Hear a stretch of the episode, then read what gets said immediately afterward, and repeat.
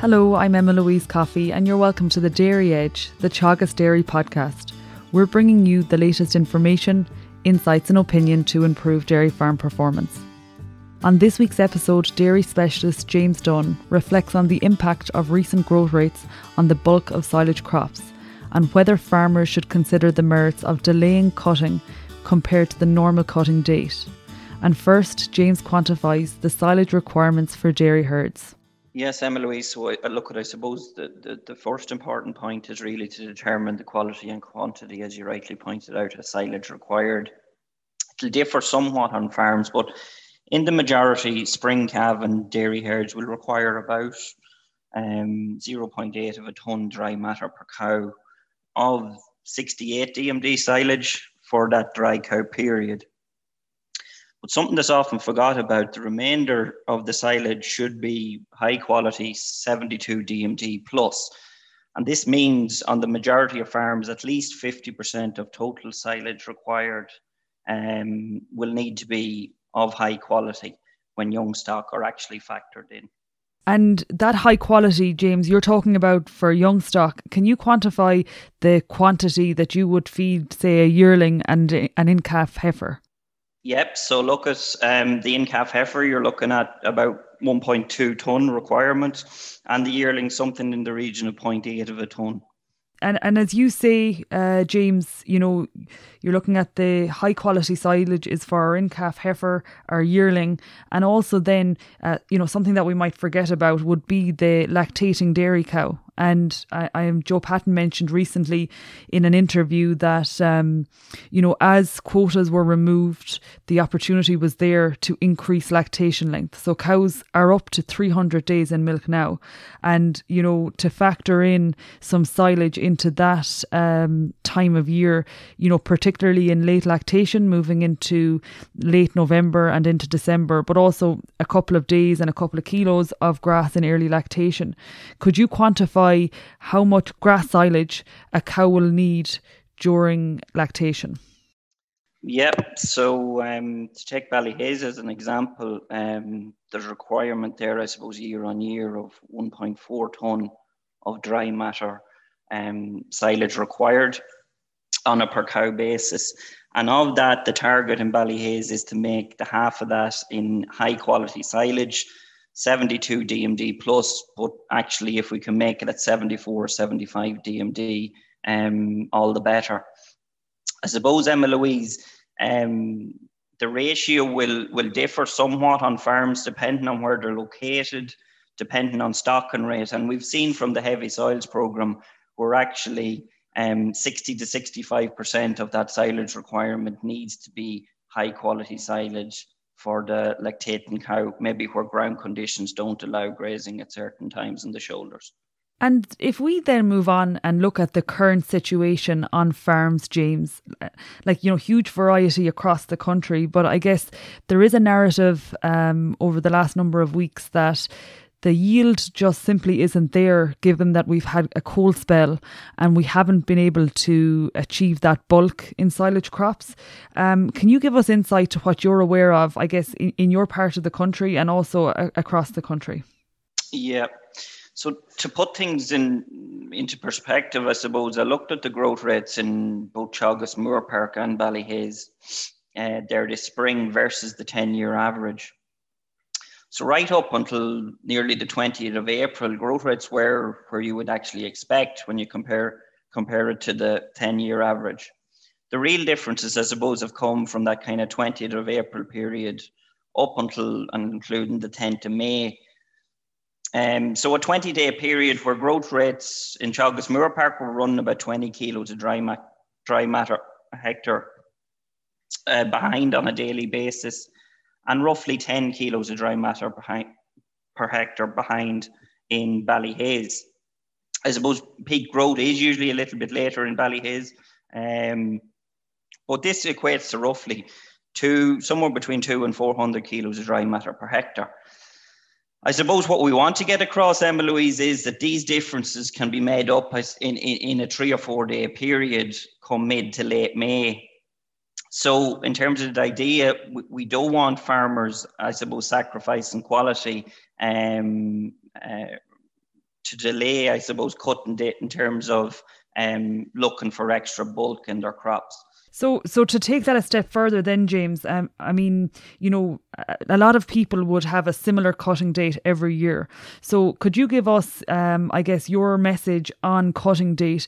Um, you mentioned that you know we have opportunity to make up that difference within a very short period of time. So, therefore, should farmers consider delaying cutting or stick to their standard date? Look at we've we've highlighted the importance of of high quality silage and grass growth stage at harvest i suppose is the most important factor in deciding silage quality.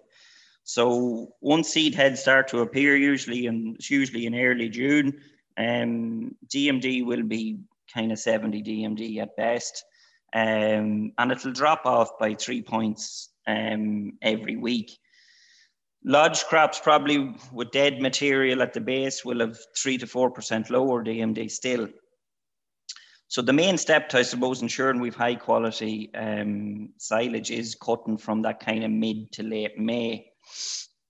And I suppose something that comes up, Emma Louise, a lot is in terms of um, you know letting that first crop bulk up, as you right rightly point out, but actually using kind of this one big first cut approach actually makes silage, it increases the chance of fodder shortages in the fact that second cut yields are usually reduced and annual grass production is reduced by pushing this first cut into mid June. So, what we're really doing is we're hitting on silage quality, but we're also, I suppose, robbing that gain from our second cut crops. So, there's no additional benefit to leaving our first cut cutting date into early or mid June.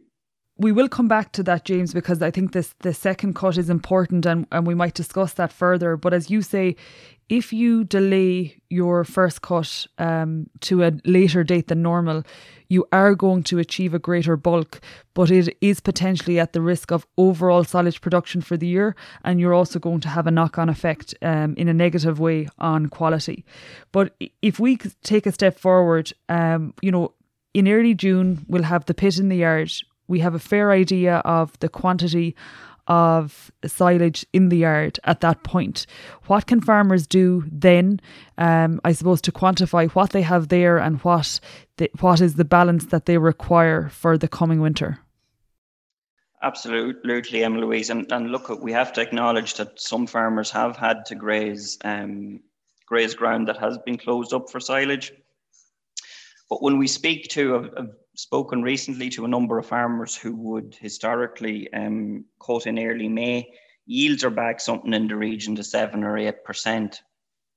So once first cut crops have been harvested, I think the most important point to do there is to ca- to work out a simple feed budget in terms of requirement for the farm. And if there is deficits identified that that farmer works in conjunction with their advisor in terms of putting a plan in place, Emma Louise, let that be for second cut crops and possibly even a third cut crop um, in terms of the plans required to ensure that deficits are closed throughout the remainder of the of the yearly period.